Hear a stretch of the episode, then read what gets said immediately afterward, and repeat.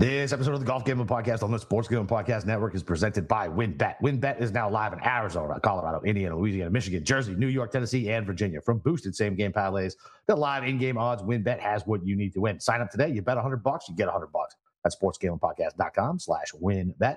That's sportsgamblingpodcast.com slash W-Y-N-N-B-E-T. State restrictions do apply. And we're also brought to you by the SGPN merch store. Head over to store.sportsgamblingpodcast.com and use promo code MADNESS for 10% off orders $40 or more.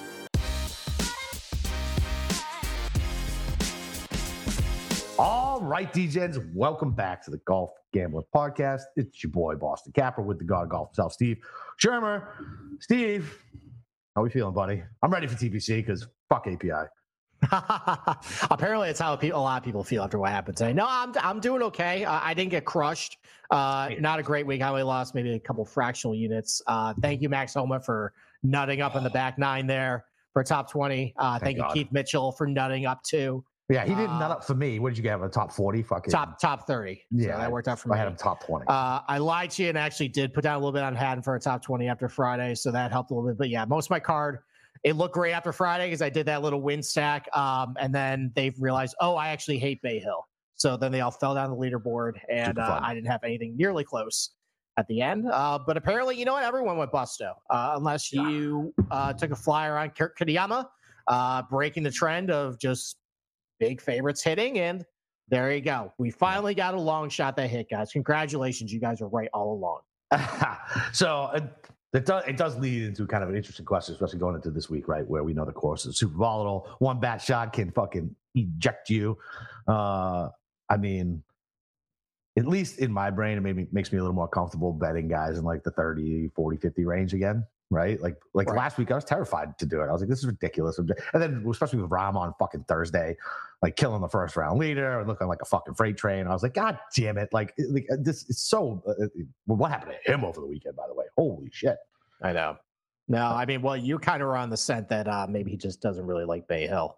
Yeah. So, but it, so everything, so putting was fine, around the green was fine, irons were fine, the driver was a mess. You called that. That was a very good take on you, by the way. The, the, driver, it was good on Thursday. Yeah. He was hitting a lot of fairways. They were actually commenting that about how, you know, on the range, everybody thinks he's a fader, but he's really done a nice job with these long irons and fairway metals, just hitting a really good draw now. Yeah. Uh, that went away apparently the rest of the weekend, though. Yeah. So uh, he got the stats once they come out. Yeah, pretty much. So, um, yeah. Listen, Kurt Kitayama wins. Um, you know, he finished what, second at second CJ Cup. He's got a yeah. good finish at uh, Honda in his career, but just missed a cut at uh, Genesis. He yeah. blew up in the final round at Pebble when he was in yeah. contention it was kind of out of nowhere.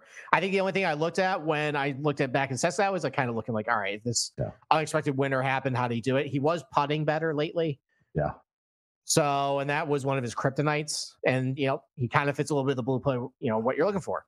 He's really long yeah. and he's pretty good around the green. And if the putter was working for him, then, you know, the, yeah. that was uh, I was going to do. But I was actually, I was very impressed by him. He hung tough. He hit it out of bounds on nine. Dude, had, and two days in a row he had fucking triples and he yeah. still won. That's yeah, crazy. he did, and with all those big names too. Uh, you know, I, I think it helped that Hovland kind of vomited all over himself uh, today. Yeah. Uh, I think that would have been a problem for you a problem one, because you were very angry about how he uh, got in contention with a ace and holding out from the fairway, fairway and holding yeah. out from a bunker shot. Yeah. Essentially getting five strokes. Yeah, exactly. for the tournament. Why but, not uh, luck box into a win too?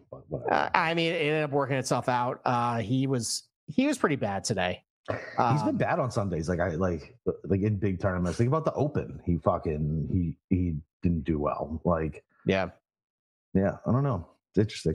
I mean, unless it's in, uh, in the Bahamas or outside the United true. States, he can't really perform on uh, on Sundays apparently. Yeah, and people were saying like his around the green game is fixed now. I was like, no, it's not. No, it's not. He he had a couple good bunker shots. Like what yeah. happened on what was it number fourteen? Uh, that was just a plug lie, and then yeah. he just ended up getting up the lip. Like the, there's nothing you can really do, or maybe it was like eight or something. There's yeah, nothing you can do about that. Yeah, that, like we talked about them before the tournament, how crappy these bunkers were. I can't remember seeing as many horrible plugged lies. Terrible lies, bunkers. Dude. Terrible. It's Terrible. unbelievable.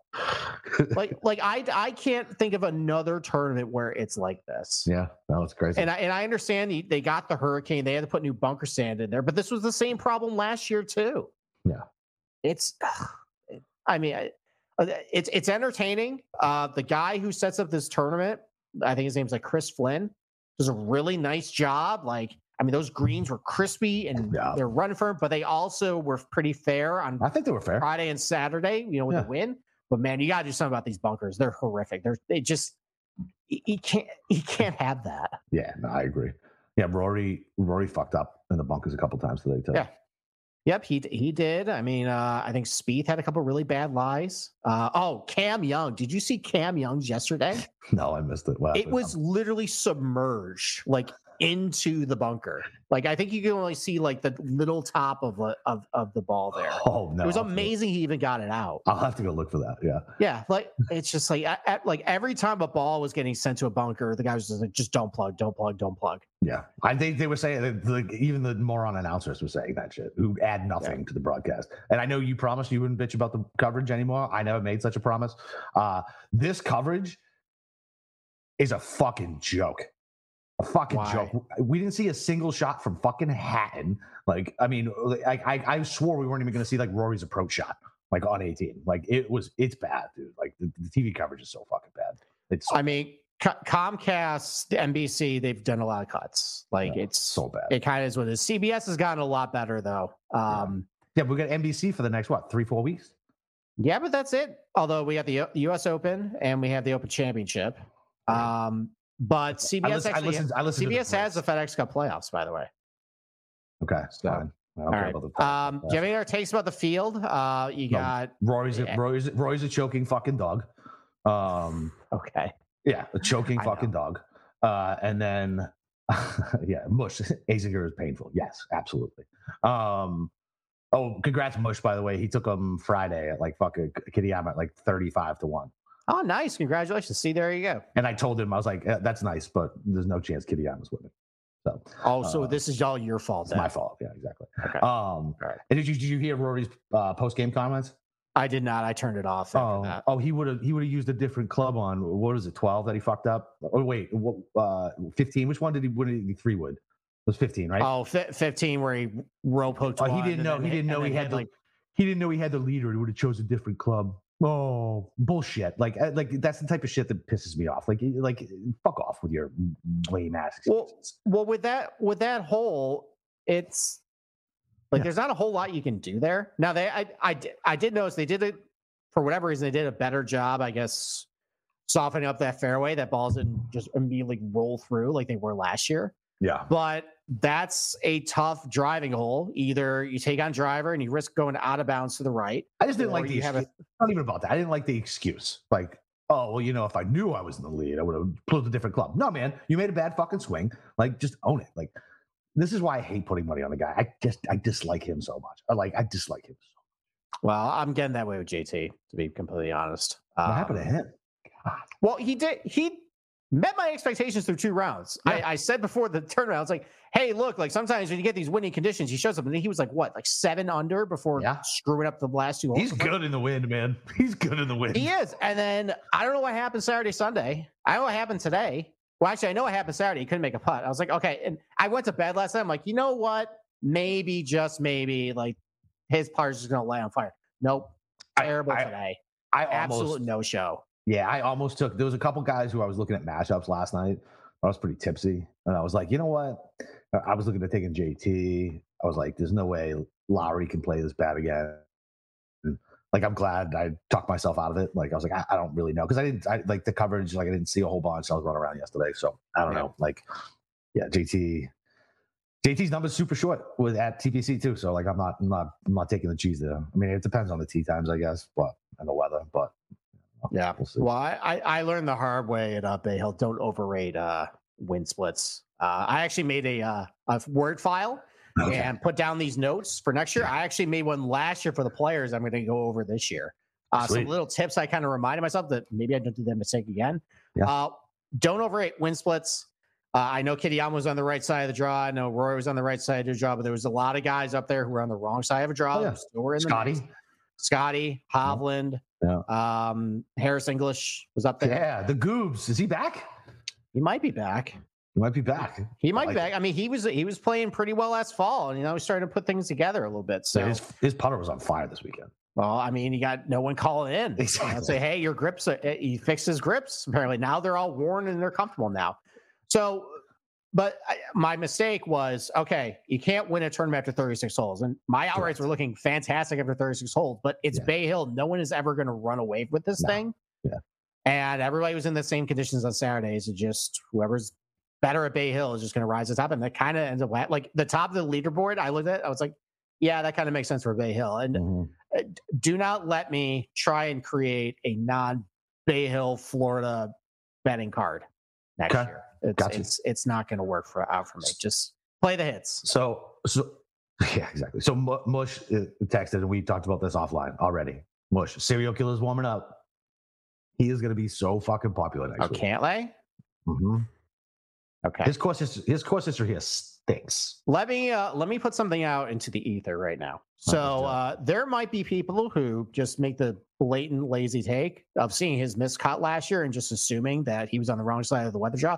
No, he was not. I am here No, to tell you right now, he had the AMT time and he was absolutely horrible. Do you know why I know he was horrible? Because I bet on him last year and I was like licking my chops saying, all right, he's won at PGA West. He's been good at Harbor Town. He's got the AM, you know, Thursday uh tea time. He's gonna be great. He was terrible. We'll talk about why he was terrible and why he might be terrible again this year.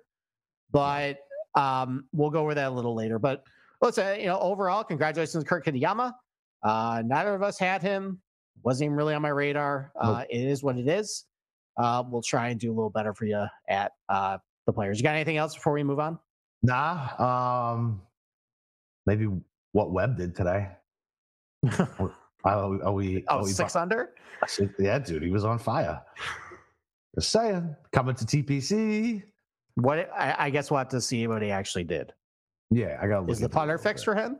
I don't know. Maybe that's why I got to take a look. Because at that's what's been really bad. Is his putting is now what's horrible. has Webb sucked the other, or has he been good? He's won a players championship. Yeah, I know, but I mean recently. I mean, he's been what he did? terrible recently. so Yes, sure. Oh shit, he actually didn't win as long ago as I thought. 2018. Yeah, that was the last year of Bermuda, and then they switched to the overseed. Yeah, he's 16th cut cut. That Okay. splits, you know. Yeah, I mean, last two years has been terrible, basically. He was fucking awful. I don't know. Maybe the uh, I got I got a nice little trend uh, for first round leaders already, so I'm wait can't wait for the. I actually might have something too, based on uh, some of my intel. Maybe it'll match. I like it. Ooh, Yeah. I hope so. All right. Why don't we take a break and then uh, why don't we start talking about uh, Players Championship, TPC Sawgrass? Uh, right in your backyard. You're going to be contributing a lot tonight. I'm going to Yep. ask you some questions based on your experiences, and I can't wait to break it down with you. All right, sounds good, brother. Well, listen, WynnBET is the official online sports book of the Sports Gambling Podcast Network. WynnBET is active in a bunch of states, and there are tons of ways to win, including live betting and same game parlays, aka WynnBET's builds your own bet. Match Madness is almost here, plus plenty of ways to win, getting down on the NBA, NHL, and XFL. Sign up today to receive a special offer. You bet 100 bucks, you get 100 bucks. It is limited to state availability. And of course, for our DGens only, if you hit the biggest long shot parlay of the week, you get a thousand dollar free credit. There's so much to choose from, and all you got to do is head over to sportsgamblingpodcast.com slash wynnbet so they know that we sent you. That's sportsgamblingpodcast.com slash W-Y-N-N-B-E-T. Offer is subject to change. Terms and conditions at wynnbet.com. Must be 21 or over present state where playthrough wynnbet is available. If you or someone you know has a gambling problem, call 1-800-522-4700. Okay. We're going for we're going for three three players in a row. What do you mean? Oh, Picking the did you, did you? Well, we didn't exist when Rory won. JT, Cam. Oh, we are going for the yes, thard. we are. Yes, Yep, we're going for- JT. Yep. So we both Cam. on JT. You were Yep. only on Cam. Yep. Going for three in a row. Let's go. Okay. Keep up the hot streak, baby. All right. Let's break down TPC Sawgrass. So uh, my article came out today. It is a mega Beautiful column. article. Beautiful. Thank you. Beautiful. Thank you. We'll get to the end of the show. We're going to have some changes overall with some of the editorial content. I decided to change up a little bit how my preview was going to be laid out. Uh, I did instead of like bullet points, I kind of laid out more by area of Yeah. each game. And I Yep. might end up doing that I like forward. it. It was a little more work for me, but I, Well- I, I kind of like that a little better. I don't I I liked it a lot. Okay. Well, thank you. I appreciate that. So maybe I'll continue to do that going forward, not just the players, majors, or anything like that. So, um, all right. So TPC Sawgrass. I mean, we've been doing this turn uh, podcast for three years. We've gone over uh, the golf course. Uh, you know, it was uh, basically created in 1980 uh, after uh, the PGA Tour commissioner basically wanted to create a players championship, a tournament that would be the crown jewel of the PGA Tour to rival the majors. And uh, um, he was he tried to shop around the tournament around uh, Ponte Vedra Beach. Uh, it was rejected, so he ended up just buying 415 acres in swamped in swampland for allegedly one dollar. Uh, so the story goes. I mean, this, he, this was still the good old boy system down here back then. Probably like some Dixie Mafia type shit. Probably. Yeah, probably took somebody took like a giant tax loss on this uh, land, and yeah. uh, that's probably what happened. Uh, then they turned over to Pete and Alice Dye, who created, I would say, their best golf course. Yeah, definitely. Uh, you can probably argue if it's Kiawah. You can probably argue if it's. I mean, I wouldn't say it's Harbour Town, uh, no. but you know, there's probably some other ones that are not on the PGA Tour that uh, you know can rival it. But uh, this is probably the crown jewel yep. of uh, the Pete Dye collection, and pretty much everything you can ask for in a Pete Dye golf course. Pretty much when you like like when you think about his types of golf courses, you, you see a TPC Sawgrass. It's, it's everywhere here. So, yep. um, I posted a couple of videos. I, I, would highly suggest looking at the Golf Digest one, the hole by hole one. Like a lot of really good drone shots. The guy in it did a really good job uh, laying out all the holes. Uh, I put a couple of videos of no laying up as well. They had two guys uh, play the entire golf course with Matt Every actually narrating and kind of giving commentary. He gave That's a couple. Cool. He gave a couple nuggets that I'm going to go over uh, a little oh. later, but I'm going to turn it over to you. You have played it several times. Mm-hmm. You know the course very well. You know how this golf course can just punch you in the face. So, yeah. um, I guess why don't you talk a lot, a little bit about like how much, what you really like about it, what you don't like about it, and why you think it's just so difficult. So it's just like any other like I don't know. It's like eh, it, there's no flat lie fucking anywhere. It seems like like it seems like there's there's a mound somewhere, some sort of slight slope. You're always hitting a little bit above, a little bit below your feet. These little tiny pop bunkers are just a nightmare. they really are. Like, and so I played it one time. Like I think it was like two weeks after the players, and like the rough was fucking ridiculous. Now this was this was back when they played it in May, so I don't know what that changes now. Mm-hmm. But yeah, man, the rough is ridiculous. There's, there's hazards everywhere. It's intimidating yes. as shit. Like eight, 18 is way scarier to me than 17. Like way scarier. 18 is ter- terrifying with that water coming down the left. Um, I like number two. Uh, one and 10 are nice. Uh, what? Yeah, one and 10 is basically a mirror image of each other. Yeah, but it's like, it's like reverse, like you said. Exactly. Right? Yeah. Yeah. And, I, I, put that in my article about yeah. how, um, you know, basically the shot shapes you have to hit on one and 10, they're basically the same yardage, but it's, it asks you two different, completely different questions, essentially. Yeah. So 10, 10 on the tee box is, is super tight. Yes. super tight, man. I remember getting up on 10 in the tee box the first time. And I was, the first time I played it, I fucking I just put it straight into the fucking woods on the right. Like it, it was like I was like, this, no, this is so narrow. That's all you can think about while you're standing on that box. Yeah. Um, yeah, man. I mean, overall, it's just a like it's a tough course. Like, I mean, I don't know. Like, I'm a fucking hack. You know what I mean? I fucking when I shoot in the 80s, I'm very happy. You know what I mean? So this course punishes you for not being accurate, and I am not fucking accurate. so like it beats the hell out of you. What's funny is, is like even when you think you hit a good shot, like I said, it's super irritating. There's mounds all over the place, yeah, and those things give me fucking fits. Um, so yeah, I mean, we, everybody's familiar with this course, man. It's uh, it's it's good. Like um, I, it makes for good fucking TV. So much drama. So love it, yeah. man. Yeah, I mean, I, I I think one thing you said about how there's so many hazards, and Pete Dye I mean, it, it, a lot of this golf course has changed since he first did it, but like you know, a lot of his overall principles are still in this. And Pete Dye would put specific bunkers or water hazards or trees in specific spots for a specific purpose. Like you'll be walking the course and you'll see this tiny little hula hoop bunker just yeah. kind of hanging off to the side. You're like, why is that there? Right. And then you hit it and you're like, oh, this is why this is there. exactly. Like now it, I am short sighted. I have no room like it's just you, you get and you said it pretty correctly. Like you have to be very precise there. This is the quintessential target golf golf yeah. course with very small targets. And if you make a mistake, the chances of you recovering is very low. Yeah. You have to basically get into an area that is the least punishing option. Yeah. Um, in with your approach shot. And if you miss in the wrong place around the green, there's very little room to basically get up and down. Yeah, you, are basically screwed at that point. And it, it asks you, and I, I put a couple of examples in my article. One of the things that makes it so difficult is how you have to basically plan from your tee shot how you're going to hit your pro shot in the green. And it asks you to basically hit the ball two different directions with two different swings. So, uh, you know, for example, on the first hole, you got to play as close to the fairway bunker on the right as possible. That's on, on most holes. Uh, it's very common Pete Dye principle to basically play towards the trouble uh, yeah. to get the best angle to the green. Because if you do, then you can hit a you know a right to left shot. You got to hit a draw uh, after you hit basically a fade off the tee. And then the reverse is true on ten. You got to hit basically a hard hook. You know, again, hit it pretty close to the bunker into the woods. Sure, you can bail. There's a lot of room to bail out right, but you have to carry over a bunker. You don't have a lot of room. It's just uh, that that's ones that you're basically delaying the penalty at that point, and, that, and that's why Sawgrass is so great. Pretty much every single hole it's kind of like that. So a couple of the nuggets I, I, I got from uh, Matt Every, um, you kind of just alluded to it. I don't know if this is your first on leader lean, but he hates starting on 10.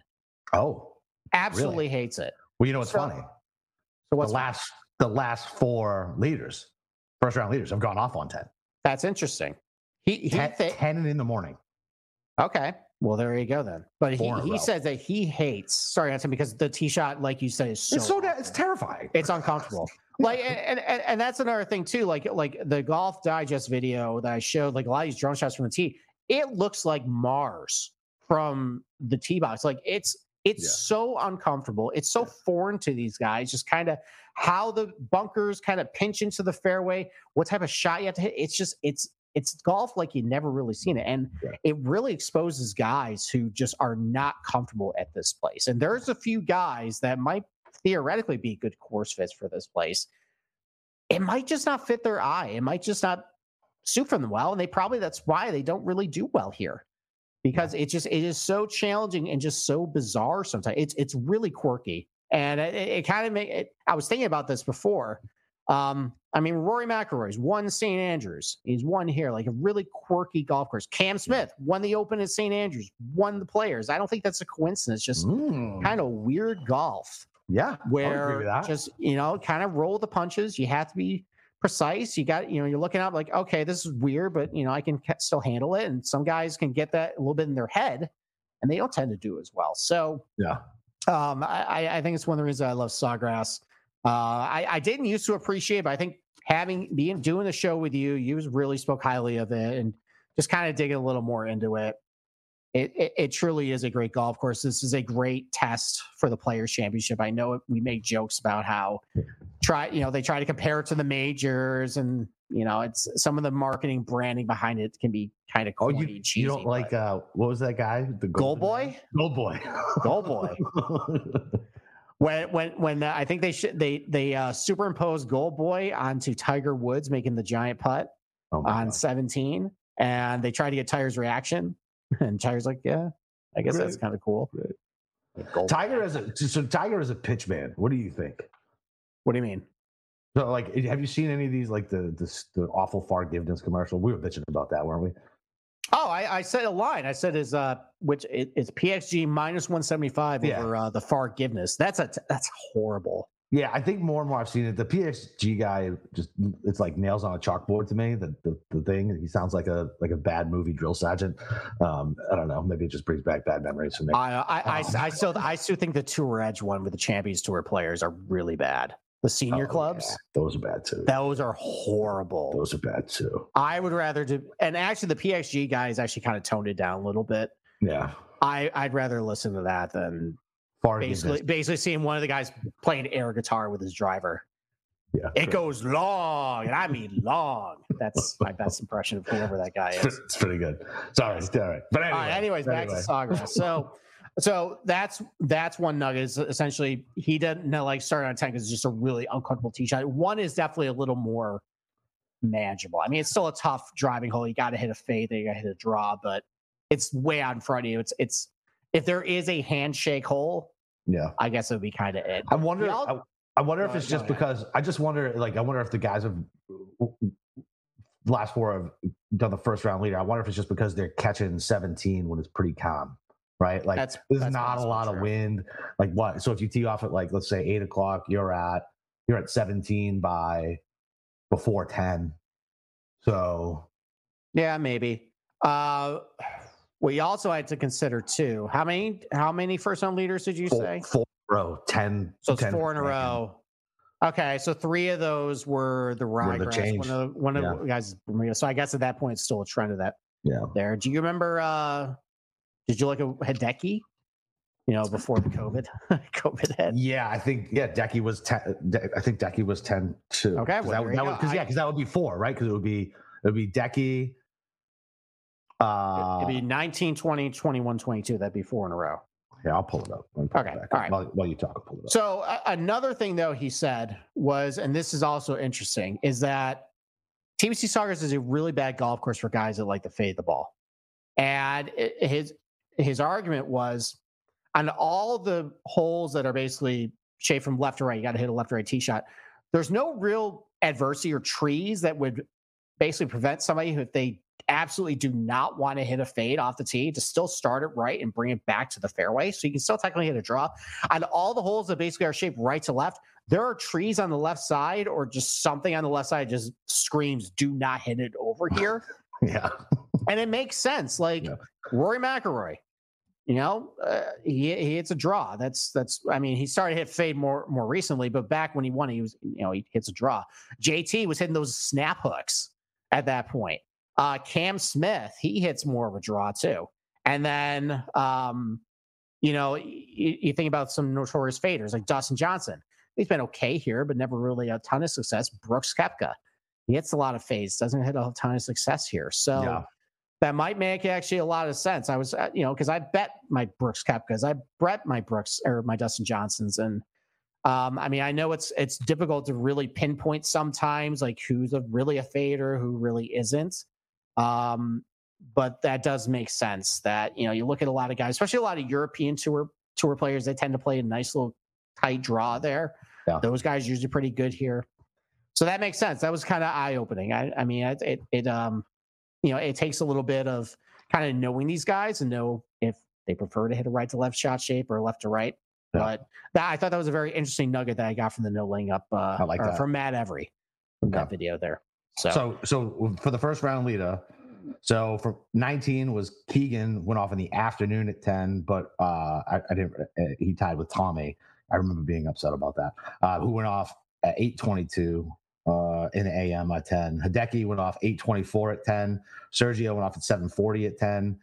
And then 2022 we had 656 Fleetwood and 813 Hoge at 10. wow. Okay. That's a very strong trend then. That's really strong. So then, what, so one in the afternoon this year. Yeah. Yeah, probably. Yeah. Yeah, you're probably right. Yeah, Yeah, one, ba- based on how things been one last tea time. All right, so so one last thing to talk about with uh Sawgrass. You know, I always look trying to see if they've done any changes. They've done a couple changes, uh, like subtle stuff. Um, so they added on hole number one, they added a couple pop small pop bunkers. Imagine this: all this crap that is around all these greens, either mogul mounts or tiny hulu bunkers. They actually added more pop bunkers around number one this year? this year. Uh, they also made uh, they went to a couple holes on the fairway bunkers and made the faces a little steeper. Uh, they also made some of the mogul rep mounts off the, the fairway a little more severe. Uh, Jeff uh, Plotz, the tournament director, he said they wanted to put back a little more of the Pete Dye uh, I like it. of course. So like it. because that's kind of been softened over time, they've done a lot of changes and renovations, especially as the, as the PGA Tour has kind of tried to make this place Augusta National, which we'll talk about in a little bit. Yeah. Um, they added some more because because TPC Sawgrass, like when Dye first built, it was rugged. Um, yeah. it looked nothing like what it does now. Now it looks very perfectly manicured. I, I don't. Let me ask you a question. Do you like this kind of perfect, pristine TPC Sawgrass? You kind of wish it kind of had a little more, uh maybe like ruggedness in it. I don't know, man. Like I, I kind of do like the pristine part of it. It's such a like it's such a pretty course to look at. I don't know, and I'm biased, right? Obviously, it's my fucking it's it's the big tournament that like helps my community out. You know what I mean? Like so much money gets pumped into here. Um, Mhm. what's funny is my daughter, uh, she was working at uh, a restaurant like right outside of Sawgrass. It's on Brokers Row. Um, and last TPC, everybody was freaking the fuck out, man, because the weather was so bad. People weren't going out, and like it, like so. I hope this year for like the local and small businesses and things like that. Like I hope. I hope, I hope it gives the bump that they need because you know that they count on that on a yearly basis as part of their uh, as part of their projected revenue. Oh, for sure. I, I, remember. I mean, obviously with COVID, like that yeah. was horrible. But yeah. one of the things they talked about was how canceling the players was devastating because of all the good it does for Jacksonville and yeah. you know the area there. And yeah, um, Ponte don't need no help, but Jacksonville no, certainly does. Ponte doesn't need any help. yeah, Duval, yeah, Duval needs some help. Although you know what, maybe the, maybe Trevor Lawrence and Jacksonville Jaguars maybe they'll start actually uh, contributing a little more than just the uh, the players do. Yeah, uh, I don't know, man. Uh, yeah. so, so, let me ask another question too. Yeah. So, did you go to the players in the first round in 2020? The COVID year? No. So I had tickets. Yeah. And, and I was like, I feel like I shouldn't go. I feel like the end of the world is happening. I maybe being around a, maybe being around all these people is probably a bad idea. And my yeah. wife kind of co-signed it, and I was like, all right, fine, fuck it, I won't go. And that was just okay. a bad week in general, man. Brady got fucking Brady signed with the Bucs. All the bars finally shut down down here. It was the worst St. Mm-hmm. Patrick's Day fucking ever. Brady got traded on that. Fucking players got canceled on Thursday. Yeah, fucking. Yep. It was, NCAA tournament got canceled shortly thereafter. Yeah, I didn't care so much about that. I mean, that was a that was a big deal. yeah, I know. I just said I didn't. I I cared about that. I'm a big college basketball fan, although uh, being from up here with uh, being a fan of Syracuse Orange, things have been really tough. All right, we are diverting. Uh, why don't we take uh, another break? And yeah. then uh, why don't we go over betting strategies, my kind of beefed up betting strategies uh, like it. this week? All right. Listen, we're also brought to you guys by Underdog Fantasy. Underdog is your home for off-season NFL best ball drafts, and they got you covered by a ton of other daily games, including the NBA, NHL, and PGA. Underdog Fantasy is a great way uh, to get down on your favorite player props if they're not available in your state. Head over to underdogfantasy.com. and Use promo code SGPN for 100% deposit bonus up to 100 bucks. That's underdogfantasy.com. Promo code SGPN. Okay. All right. Let's talk about Piper golf balls too. So obviously we're coming out of winter here. I just got dumped on uh, up here in Rochester with a bunch more snow. We got more snow coming on the way. So maybe my golf season is not really going to uh, come quite as quickly as I'd hoped. But I'm still prepping. I'm going to get my clubs regripped before I go to Florida. I'm getting some more golf balls, and you're probably doing the same. So you go to a you know store and you want to get the premium you know golf ball. You want your Pro V1s, your TaylorMades there's a temptation because there's a lot of marketing branding that they're actually going to help you. Well, a lot of these golf balls, the premium ones, don't actually really help your game out that much. You got to be a really good player in order to get all the maximum benefits out of it. So why pay more, especially when you're probably going to dump a dozen into your lake anyways, and go for a little discounted ball. Go with Piper Golf Balls, who actually have, give comparable golf balls to a lot of the bigger names, and and they got uh, a series of golf balls uh, basically tailor made to your handicap. So they have the green line of golf balls. That's for your 15 plus handicappers. If you're a higher handicapper, you typically have a slower swing speed. The green golf balls actually have a little bit more distance gains in order to get you out there. It's going to lower your scores because you're hitting close to the green. Uh, it's got a they have a line of balls. Uh, they're they're blue brand of golf balls. That's for your five to 15 handicappers. You know, your mid, you know, maybe you know your little better players. Uh, it's got a good combination of distance and feel. Um, doesn't spin quite as much on off center hits. That's going to help uh, tighten up your dispersion a little bit. They have their black line of golf balls. That's for your scratch golfers. The 12 golf uh, handicappers. One guy, it's for guys who want a little more spin, a little higher ball flight, a little more control once it hits the green, stops on a dime. That's the ball for you. But the premium ball, and I got it right here. Uh, this is their gold ball, uh, not gold boy, but their gold ball. It's their four piece urethane golf ball. Uh, it's got a very high spin rate for bet players who prefer that prefer to actually, you know, con, you know, want to hit the ball, you know, left to right, right to left. But what it's really going to do, and this is how it's going to immediately help your score, is that it has really good spin rates around the green. And listen, you can go to the driving range, you go pound balls, you can go hit your irons, you can get all, all that down. But at the end of the day, if you really want to lower your handicap quick, be really good around the green. And Piper Golf Gold Golf Balls can do that for you. So go to piper.golf slash GGP and you'll get 10% off your first order using promo code GGP. You can opt to subscribe and receive scheduled shipments on golf balls at a 50% discount. And you get free shipping on any orders over $50. So go to piper.golf slash GGP and improve your game today. Nice. I'm actually using those tomorrow in a charity tournament. Ah, very good. We'll see. Uh, You know, that spin it- rate thing. yeah, that spin it- rate thing terrifies me off the box, though. It it it is, but you know what? If you don't play well with them tomorrow, uh, don't blame the golf balls. Blame your uh, your bum ankle. Yeah, exactly. Flu game, baby. Flu game. Flu game. yeah, if that's what you call when you shoot 110 tomorrow, you know, there. I'm not gonna shoot, dude. It's a fucking charity tournament. We're playing scramble. We're not sure. I'm not shooting 110. I got. Uh, it's uh, it's a, it's uh, my buddy uh, who's who's a fan of the show. Who actually, that's how we ended up being buds. Uh, who, who we took out last time. He invited me this way. He just played for uh, Alabama. No, not Alabama. He played for. Fuck, I fucked it up, Jason. Sorry. I don't know. He played. uh he- played college golf at Georgia, somewhere in the SEC. He's fucking Okay. good. It's ridiculous. It's like. I mean, he's like fucking a little younger than me at this point, and he's still got it. Like it's it's absurd. I was like, this is Okay. this is not fair to play with you in a charity tournament. Yeah, it's amazing when like you know you go out your buddies, and one of your guys is usually pretty good, but like then you actually go play with a guy who played in college, and it's like. yeah, it's fucking different level. Stupid. and then stupid. there's the PGA Tour pros. I actually I I got an email from uh my uh my aunt's brother who actually does stuff with SGPN. Apparently, Jon Rahm's like actual golf handicap would be like a plus 14. what? So you know how there's 14 handicap, which basically you're getting 14 strokes. Yeah. He would basically, if he went to like one of your golf courses, he'd have to shoot like a 58 in order to like. Oh, I got you. I was flipping it in my brain. I was like, that makes no, No. sense. Okay. Yeah. Yeah. Gotcha. Gotcha. Yeah. Okay. So like if, if I played against him, he would give me 28 strokes, which doesn't seem like enough. that does not right. That seems absurd. I'm like, no, I need I need 40 strokes, Jon. 40, Exactly. 40 strokes. Maybe. Although if we were playing Bay Hill, maybe it'd be a little more comparable. Apparently, sucks there. All right, let's get to TPC Sawgrass. So again, I, I, I mentioned that in my article this week. I kind of laid things out a little differently.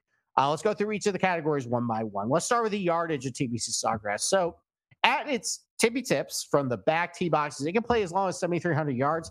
The last couple of years, though, it's it's played much shorter. It's played around like 7,050 yards. Occasionally, it'll play with the tee boxes and where the pin play bizarre will play like 70, 90. I think that has something to do with the fact it's been a little colder weather. You get some windier conditions. You don't really want to get it, you know, too far out. I think there's also some shot like types of shots these, they want these guys to actually hit that might, you know, make the tournament a little more interesting. But it's a pretty short yardage. Um, but that doesn't mean these guys can really overpower the place though. Let's start with the par threes though. So there's four of them on the golf course, par 72. Hole number three, that's the one that has the flag poles up on the top of the hill there. It's got a little water hazard Yep. uh, around the left there. Typically it plays between like, you know, like 180, 185, but then they shorten it. They move up a tee box plays like 165. Uh, that hole can be pretty flexible as far as like where they want the tee boxes are. They, they, they tend to play with the yard just based on wind conditions, um, you know, stuff like that.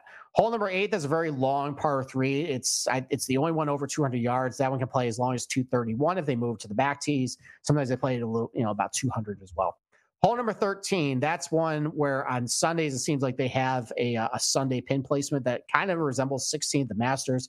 If you get a pin down in the front left corner, you kind of work the ball from right to left, funnel ball close to the hole, kind of like at 16 at Augusta. Uh, last year and 2022, they played about 150 yards. Typically plays between like, you know, 175 and 185. And then hole number 17, obviously, this is basically a pitching wedge onto an island green, uh, the one of the most famous holes in golf. Last year played as long as 146, as short as 123. Still pretty intimidating though. So uh, overall, uh, not very long par three. Sometimes we go these golf courses like at Bay Hill. I think they all were 200 plus. Uh, you got a good variety. You got a wedge. Uh, you got a couple mid irons, and you have a long iron. So pretty good variety of holes. That's kind of typical for P- uh, for TPC Sawgrass, where a lot of different varieties of uh, yardages and holes that you're going to have to uh, hit into.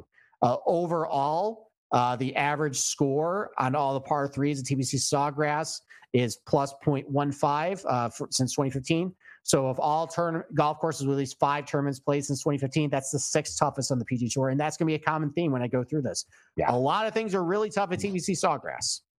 So that's a common theme. Do, you have a particular favorite? I mean, uh, other than 17, do you have a particular favorite par three you like out of any of those? yeah, the one I made uh, my fucking first birdie ever on. It's 13. Oh. Oh, okay, nice. That was my first birdie ever.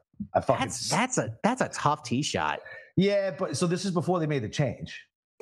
Mm. So it was it was a, it was Okay. definitely it was definitely a little shorter. But yeah, I mean, Okay. like, it, it was it was fucking cool. I stuck it to like fucking two feet. Uh, what Nice, to man. Didn't, didn't know what to do with myself because I'd been golfing. Because like I told you, I didn't pick up golf. I didn't I didn't swing a golf club in my fucking life until my late twenties. Mhm. So, uh, all right. So let's go to the par four. So again, I just mentioned there's a lot of different varieties uh, of yardages at TPC Sawgrass, and you can really see that in the uh, the par fours here. So um, I went through last year the yardages. I went through the yardages of every single round. There's uh, ten par fours at TPC Sawgrass, so 40 total for the tournament. Um, there was only two that they set up as drivable. Uh, that's hole number 12. They've made a lot of changes to that hole. That's that's a fun fucking hole though. I, I, I mean, love, some, I some it, it's controversial. Some architect geeks don't really like it. Some, you know, do. But eh, so as a fan, as yeah, as a fan, like that's that's one of the holes. Like when you bring the wives, like that is a great hole to go sit at because they can even get into it and they get excited about it and like and they yeah. and they usually have uh, I think Taco Lou, which is a local good tacos shop, has has their tacos right back there. So you get some tacos, some margaritas, sit down for a little bit, watch them hit some balls. So see, that's the best piece of advice in this this preview podcast is uh Taco Lou, apparently. Man, Taco Lou's yes. solid, bro. There you go. uh so anyways, uh there's only two par, par fours last year that played under 350 yards that were essentially drivable. Uh, it's number 12. Uh, there are 10 par fours total in the tournament. They're going to play between 350 and 400.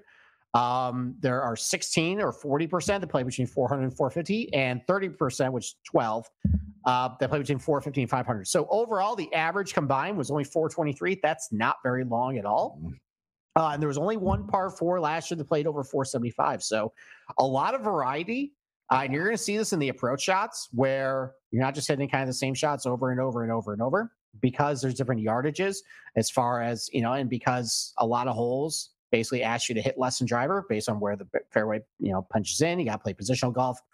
Um, you know, it, it, you can, there's a lot of good variety in its par fours. And you can see that here. Uh, but they're really tough though. Um, the field average score on all the par fours since 2015 is plus 0.13. Uh, that is the fifth toughest on the PGA Tour of all um, non-major venues and That's alternatives. Crazy. It is.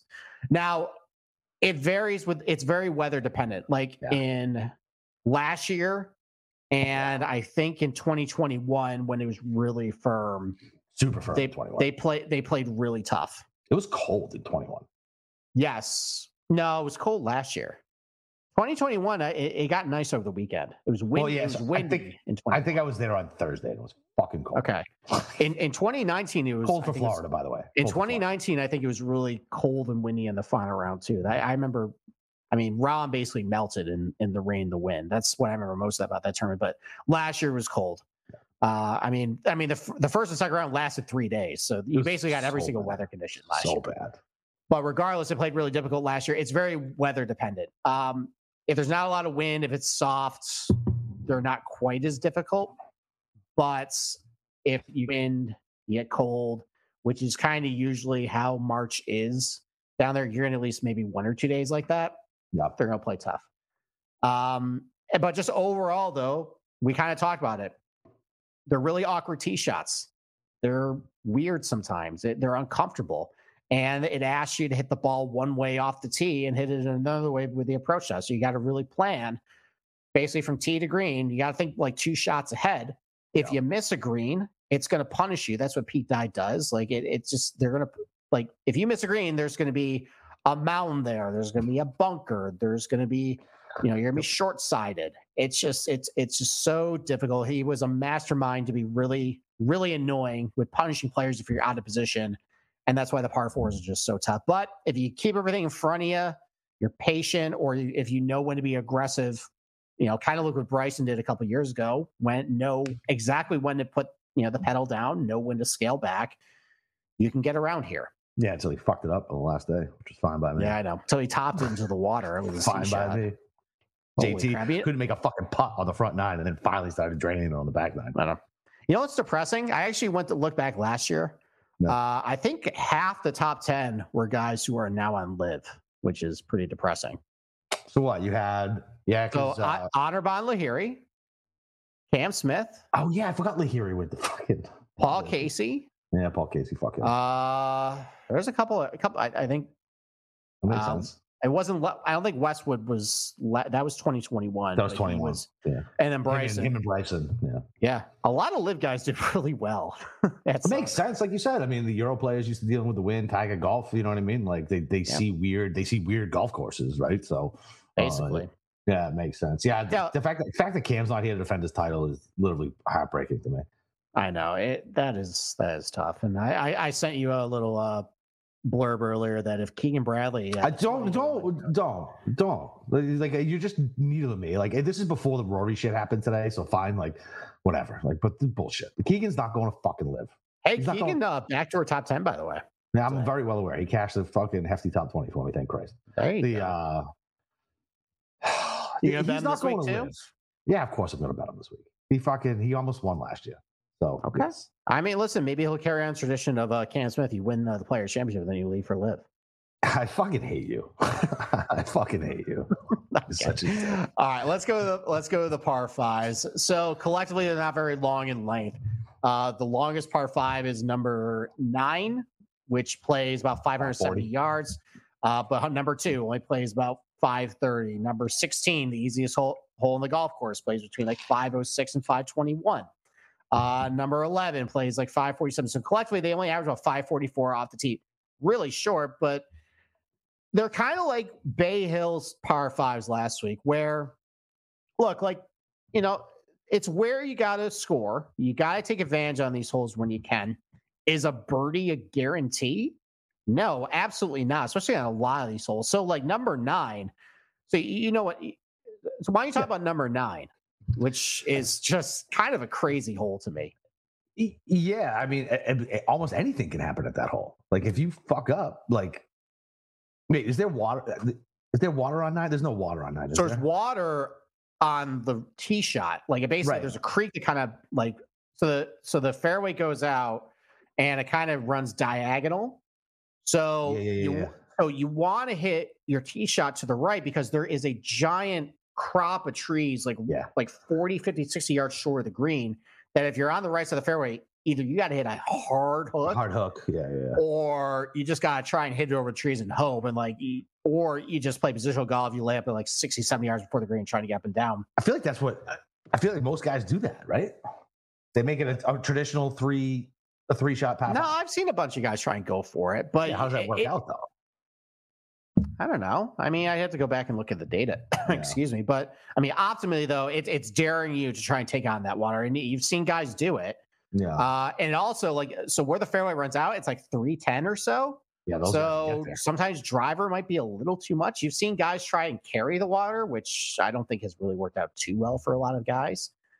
So really, it's it's it's try and hit a little peeler to the right side. Then you got a very clear view of the green. You can go for in two. Yeah. Otherwise, you bail out left and you know, I mean, I, you've seen a lot of guys that, you know, either if they try and hit a duck hook, they overcook it. They're in the trees, and yeah. there's a lot of mounds over there. Didn't Reed, try, it's just nasty. Didn't Reed do that like two years ago? Possibly. I mean, he's hit a lot of duck hooks in his career, just like maybe that. Maybe maybe that's might have been Spieth. To be honest, I, I, saw a lot of duck hooks out of him today. Yeah, he was so. bad. He was bad off the box. he was. What do we think about his back? We didn't even address that we think his back's fucked, or do you think he was? I, I mean, I, I, like how uh, our producer, who uh, did a lot of uh, jinxing this weekend, he was trying. Uh, yeah, he's trying, but it, it, was funny how he actually texted us saying, "Hey, I hope you got your Masters tickets." And then it's like two minutes after he said that, Spieth started grabbing his back. So like Cam, Cam doesn't like know how much we despise any type of early like just whisper nothing not nothing. We all know what bets we have. We don't there are certain names we don't talk about. We don't fucking say anything anything. Like that's why I, that's why i had to get out of fucking discord. I couldn't handle it. I'm too stressed out. I'm gonna yell at everybody. Like yeah. I mean, I, I fake fire Cam probably uh, about 17 times now. So. Love you, Cam. You do great work for us. We appreciate yeah, it. dude. He's, he's uh, Cam is the best producer on the network. He actually he actually is. He's yeah. he's phenomenal. So all right. So back to the par five. So overall, since 2015, they, they averaged minus 0.3 under par. So very manageable. They're they're still the 13th toughest on the PGA Tour, but like I said, like they're basically comparable to Bay Hill. Actually, I think Bay Hill is like the 14th. You said toughest. 16 is the easiest hole on the course. Yeah, I mean it's short as as long as you as long as you don't. I mean, well, that's a that gets me back to my point. Like that's still kind of difficult to pull off. Like you basically have to hit a duck hook around the trees, and you have to make sure you don't overcook it like Cam Smith did. Cam Smith, yeah. I thought I thought I was fucked when he put it in the woods. Thought sure, like you get there is a lot of room to bail out right off the tee, but that means you got to carry it over the water. And the ideal shot shape is a left to right fade. Yep. And you saw it a couple times, like Daniel Berger last year in the final round. He was on the right side. He yep.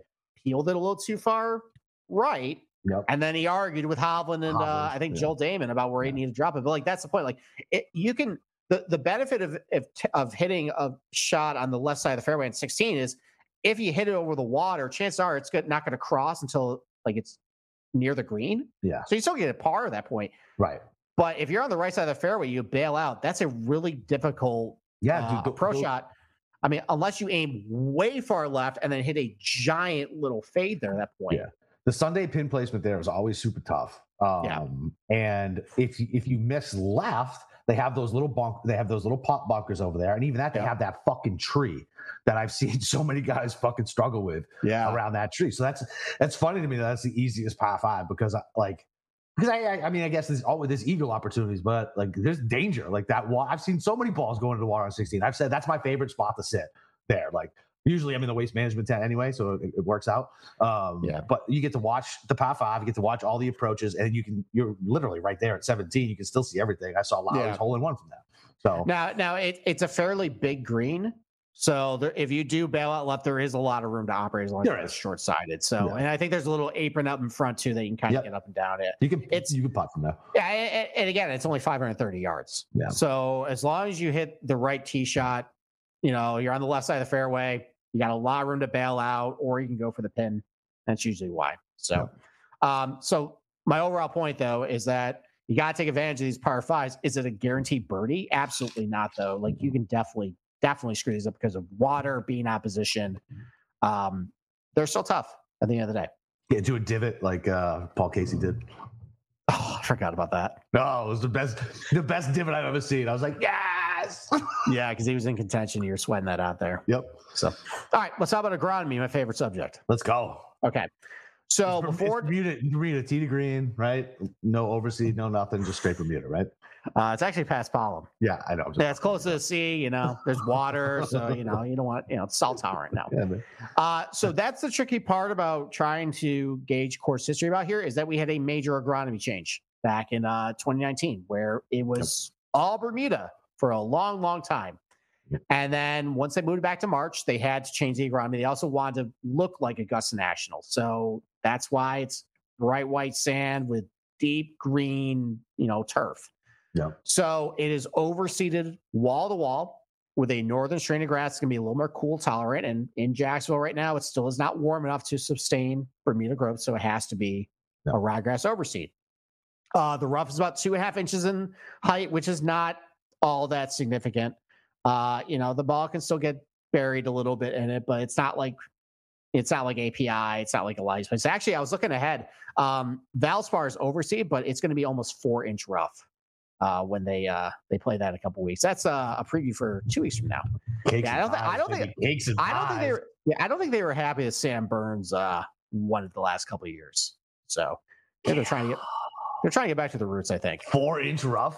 Oh, yes, but that is two right, weeks from now. We're talking yeah, the players. So overseed with ryegrass, uh, fairways and rough. Now the greens itself, they're also overseeded. Uh, it's not just a Poa trivialis mix. They have a little bit of velvet bentgrass into it. I wouldn't get too caught up about that. I know that some uh, people try and make a big deal about, oh, well, it's got the bentgrass. And there are a couple overseeded golf courses with that same combo. I think TPC Louisiana has uh, the Poa trivialis overseed with the velvet bentgrass. TPC Scottsdale until a couple years ago had that.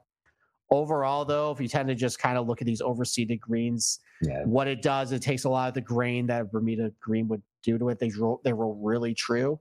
Uh, you talk about guys when they go to uh, PGA West at the same course, they marvel about how they love putting on that surface as opposed to yeah. Bermuda. Hello, Adam Hadwin. Yeah. Um, yeah, he's got a good he's got a good course history here. Well, it's overseeded.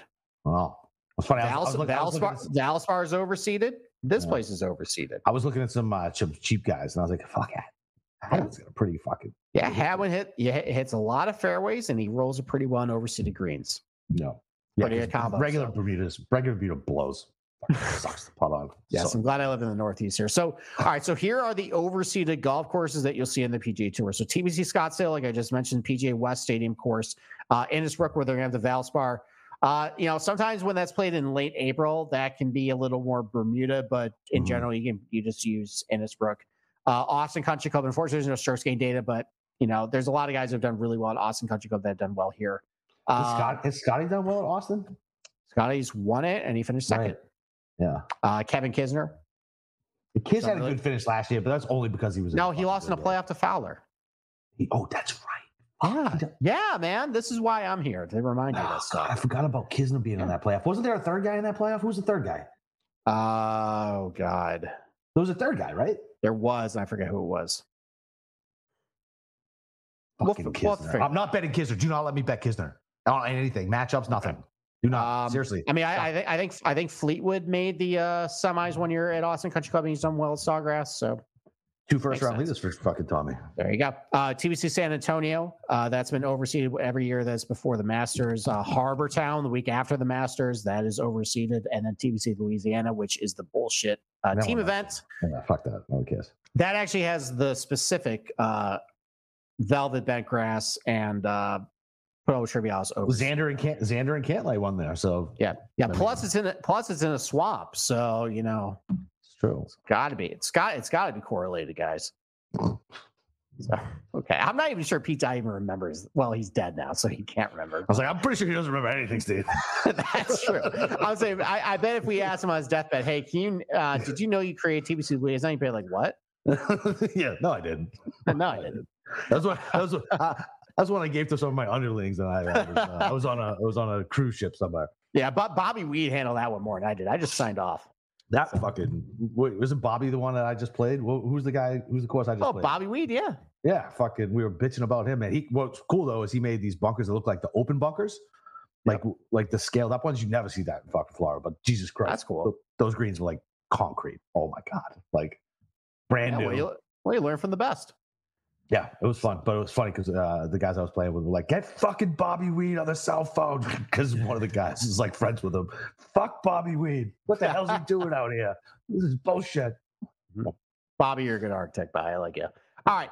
Uh, all right. Let's talk about off the tee. Let's talk about each single category now. Uh, so off the tee, not a very driver heavy golf course. You can see in the average driving distance of all the par fours and fives. They're only about 280.4 as the historical driving distance average. That's actually pretty constant too. Back in May, back in March, pretty much the same. Of all golf courses with at least five tournaments in 2015, that's the ninth shortest on the PGA Tour. And like we talked about, there are a lot of really awkward uh, tee shots, a lot of tee shots where you can't just bomb it out there. I mean, you can try and do it. It's not very the prune play. There's a lot of uh, fairways as well that kind of pinch you with a bunker or water hazard where, or you guys lay short of the trouble. It's actually maybe a little better to set yourself up with a 150 yard shot instead of like a 100 yard shot. Yeah. So uh, there a lot of those holes are like that. So a lot of guys club for you know opt for a long iron or a three wood. Um, most uh, on a lot of these par fours, but even you know using like a more accurate claw. the the driving accuracy rate is only about 65 percent. Uh, that's pretty low compared, you know, considering you're not hitting driver a whole lot there. Yeah, so it, it's yeah, it's it's pretty narrow. All the fairways are uh, just a little bit over 30 yards. Um, you know, they all feature like a pinched and bunk, like an inconveniently placed bunker or water hazard where just landing in the optimal landing zone is not very convenient. It's not very visually appealing to a lot of players. I think that a lot of guys get mentally intimidated. I think I think they get intimidated and, just uh, psyched out when they step to the tee here. yeah. So it's it's very uncomfortable. Um, so and that's why historically TPC Sawgrass is the sixth toughest off the tee in terms of uh, your expected total strokes gained uh, since 2015, and especially when it gets really windy like it did 2021, 2022. It can be an absolute nightmare Yeah. uh, at this place, and it's really punishing amidst the fairway. Like we mentioned, it's target golf. You gotta basically play. If you miss in the wrong spot, it's gonna be really difficult to recover. Uh, and that's why that basically the average penalty for players who miss a fairway uh, with your you know with your total score in the hole is about 0.4 strokes different, Yeah. which is uh, the fourth biggest difference Dude, on the PGA Tour. it's a half a stroke. That's fucking nuts. Yeah, so so there's a lot of penalties. About six percent of all tee shots incur penalties. So basically, one in every twenty tee shots incur a penalty at TPC Sawgrass. That's fucking awesome. Yeah, so that contributes to it, but also just the fact too, like it, it's better to if you're gonna miss a fairway, make sure you miss it on the right side. Like even yeah. hitting into one of those bunkers. Yeah, uh, you know they're they're elongated bunkers, and as long as you don't get really a crappy lie, as long as you're on the right side of the fairway, you can recover. Right. But if you like are aiming right and you hit it left, like you're done. That's yeah. bogey. so yeah. uh, it, it, it, it, it's tough. Like I mentioned, very visually not appealing. Uh, I think there's a lot of guys when you look at you know like all right, why is this guy better here? And you look at his strokes getting off the tee set, it's like oh that's why he constantly sucks here. Yeah, you're just screwing yourself immediately off the bat. So all right, let's talk about approach play. So um, doesn't cut you any breaks. Even if he hit a really good tee shot, really tough approach shots too. Uh, it ranks as the fourth toughest of all golf courses with these five tournaments since 2015. Uh, ranks as the fourth toughest on the PGA Tour. So yeah. greens are really small. They only average about 5,500 square feet in area, and they're well protected. They have subtle false fronts. They have collection areas that basically funnel balls down to. Uh, there's a very small margin of error to keep the ball very close to the green. And even though the green regulation rate is 63.5%, which is not absurdly low. It's not like Bay Hill standards. Uh, the overall proximity if from, you know, especially out of the fairway, is a lot higher than what is a normal PGA Tour stop. So I, I, looked at the last three years, ever since they moved to March. So the average proximity on the PGA Tour is about 37 feet. At TPC Sawgrass, it's about 39 to 40 feet approximately, which doesn't seem like a whole lot, adding two to three feet, but on average, that, that's, oh, yeah. a big diff- that's a big that's difference. a big difference. Yeah, it, make, it makes agree. a difference for sure. Uh, and they're difficult from all ranges. They are uh, the toughest from all shots 150 and less. I would probably say 17 has a lot to do with it because there's a lot of water balls there. Yeah. um, and I, I, but and from over 150, they are the seventh toughest. So you're not catching any breaks. How about that? There. Yep. That's my so, that's always my favorite bet of the week is water balls. Oh yeah, you're going to get a, uh, a highest score at uh yeah. at 17. Yeah, I think I think last year I cashed that immediately. I think it was seven and a half was the highest score. Was I think nah? got like a nine. It was not right. That was two years ago. Oh yeah, that's right. Actually, Paul Casey I think did that for me two years ago. Last, last year I think it was average score seven and a half, and that was easy. That easily cashed on Sunday. I think when they completed the second, the, first and second, second round. round. yeah, exactly. There you go. Uh, so they have taken some water away from some of the greenside surrounds with a couple of the renovations done, but overall though, there's still eight greens. It basically has water greenside, which yeah. is a pretty high percentage. Uh, and then overall, TPC Sawgrass features the seventh highest rate of penalties incurred on all golf courses since 2015. And that's just that's not just anything like a rotation. That's just major venues. It's all golf courses. Yeah. So a lot of penalties incurred Love at TPC Sawgrass. Let's get the approach shot distribution chart. This is tricky. And it kind of speaks, though, kind of what I talked about earlier, where there's a lot of good variety as far as a lot of holes and yardages. You see in this approach shot distribution chart, not a very heavy concentration as approach shots. It's kind of split out all across the board. If anything, last year there was a slightly higher rate on shots between 175 and 200, but it was only by a little bit. Uh, there was a much higher rate on shots between 225 and 250, but it's only like maybe three shots around. Everything else, though, it's pretty evenly distributed. And unfortunately, what's also weird that I looked at is that it doesn't stay constant throughout the years. Some years it'll be more way down 150, 175. Some years it'll be more weighted to 125, 150. And then maybe there's not as many from like 175 to 200. I think it's very weather dependent. Yeah, probably. So, regardless, though, I just think about conceptually the guys who tend to do pretty well at TPC Sawgrass and just some of the tougher approach shots. It tends to be guys who hit like the shorter to mid irons pretty well. Like your proper ball, ball strikers are really good from that range. Uh, I know Cam Smith, looking at his proximity numbers last year, he was a beast from like 125 to 175. Yeah. Rory's always really good from that range. Justin Thomas always really good from that range.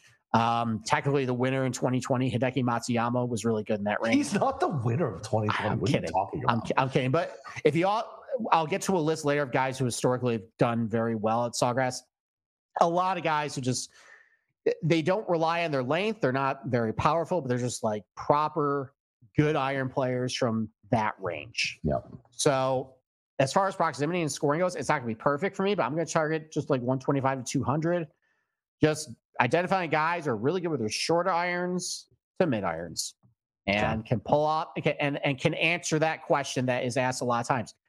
Can you hit the perfect right to left shot? Can you hit the, hit the perfect left to right or right to left, left to right shot, essentially with these ranges? So, yep. um, around the green, we talk about it a lot. Uh, Pete Dye, actually, I'll read from my article. Pete Dye is known for subtly punishing players with annoying and triggering greenside features, and TPC Sawgrass is his masterpiece. Mounds, collection areas, tiny hula hoop bunkers. You're wondering what the fuck are they doing here? Well, there's a reason why they're here because you're in it, sir, and you're about to make double bogey.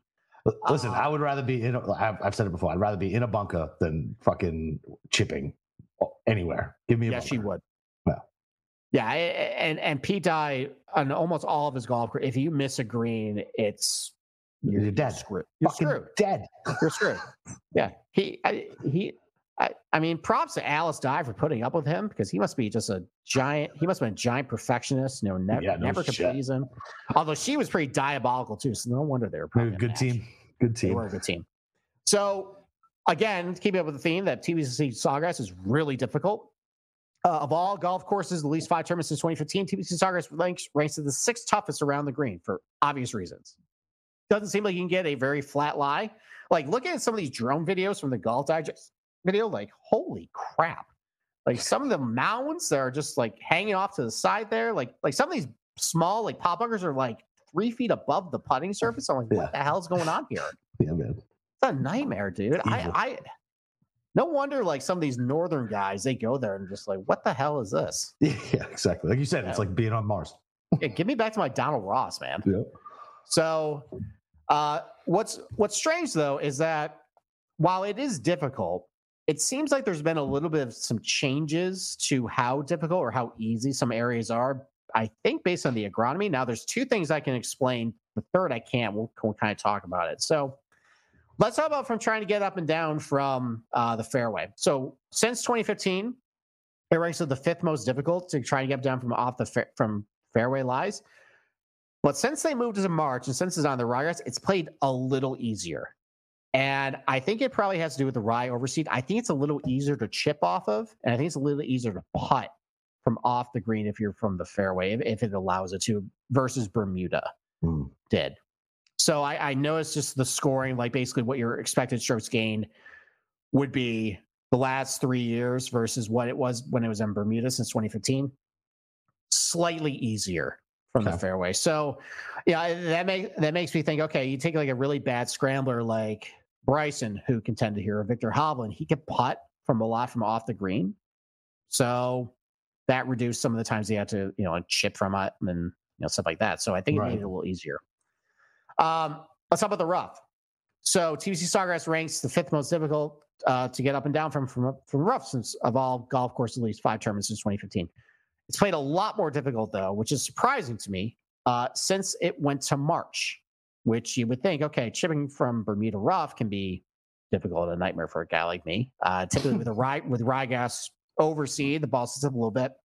I did notice when they were talking about on uh, the coverage and talking about Bay Hill, the ryegrass overseed can get really sticky and can make for you know kind of challenging contact between the ball and the club face. Right. And there's also some wind involved too. So I think that might be why it's been a little more difficult is because maybe the change, maybe with the overseed makes it a little more difficult to try to get the ball close to the green where guys who just grew up playing and chipping off Bermuda, they have no problem. Right. Uh, the overseeing can be a little difficult, and you throw in a little bit more wind, a little more cold.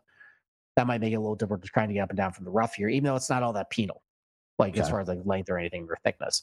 Uh, and then lastly, uh, since 2015, TPC Sawgrass ranks as the sixth toughest from to try to get up and down from greenside bunkers. Over the last few years, though, it hasn't been quite as difficult to get up and down from the bunkers. I don't really know a reason why. I okay. tried looking and seeing if there was a different change of sand. Uh, it possibly could be with how the ball interacts with the overseeded greens once it comes out of a bunker. Right. Maybe weather conditions. I'm not totally sure. It could be just a fluke. But it seems like the last couple years have been slightly easier getting out of these bunkers. I don't really know why. Overall, though, they're not easy. You got to be pretty good around the green, you know, try and get down. Even if like you miss a green, you're probably screwed anyways. If you got nice. some short game chops, just save us a couple strokes. There you go. And, and then putting. It's difficult to putt on. TPC Sawgrass ranks in the seventh toughest greens to putt on. Uh, but there's a very big gap between like the average PGA Tour difficulty and like Yeah. the average course and like Riviera or like Pebble, like those public golf courses. Like it, it's much more closer to the average than it is to like those really hard golf courses. So Gotcha. while it's seventh most difficult to putt on, it that's a little misleading. But um, you know, for anything over 15 feet, it still plays as uh, one of the toughest on the PGA Tour. Um, you know, that's even consistent with overseeded greens and the Bermuda Yeah. which is a little surprising because some people, uh, you know, they they say that you know switching from the Bermuda to the overseed makes the ball roll a little truer. Uh, I think it's just basically just how the greens were designed, like kind of like around the green. If you basically miss in the wrong area of a green at you know TPC Sawgrass, it can be difficult to putt. Uh, that's evident in any putts over 15 feet. It ranks as the fifth most toughest on putts more than 15 feet.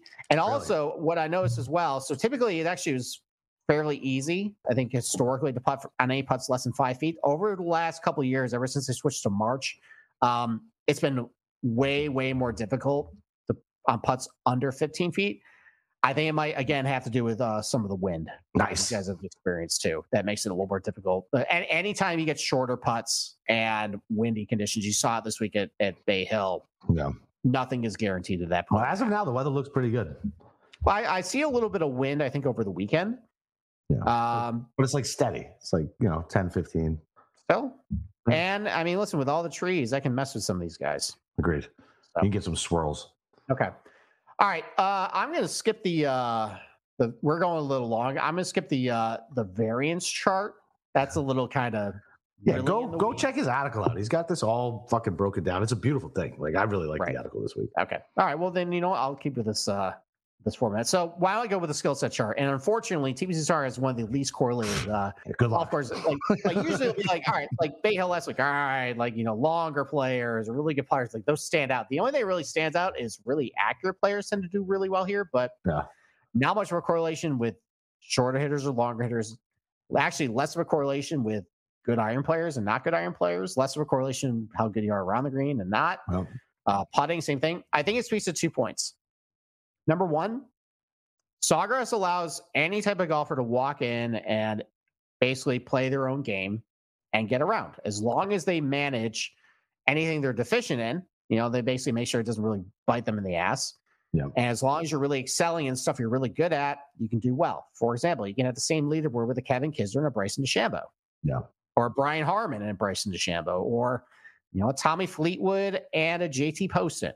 Like guys like that. Like Yeah. if you show up and you're on top of your game with the things you're good at, and you manage the stuff that you're not, you make sure it doesn't really drag you out, you can get around TPC Sawgrass.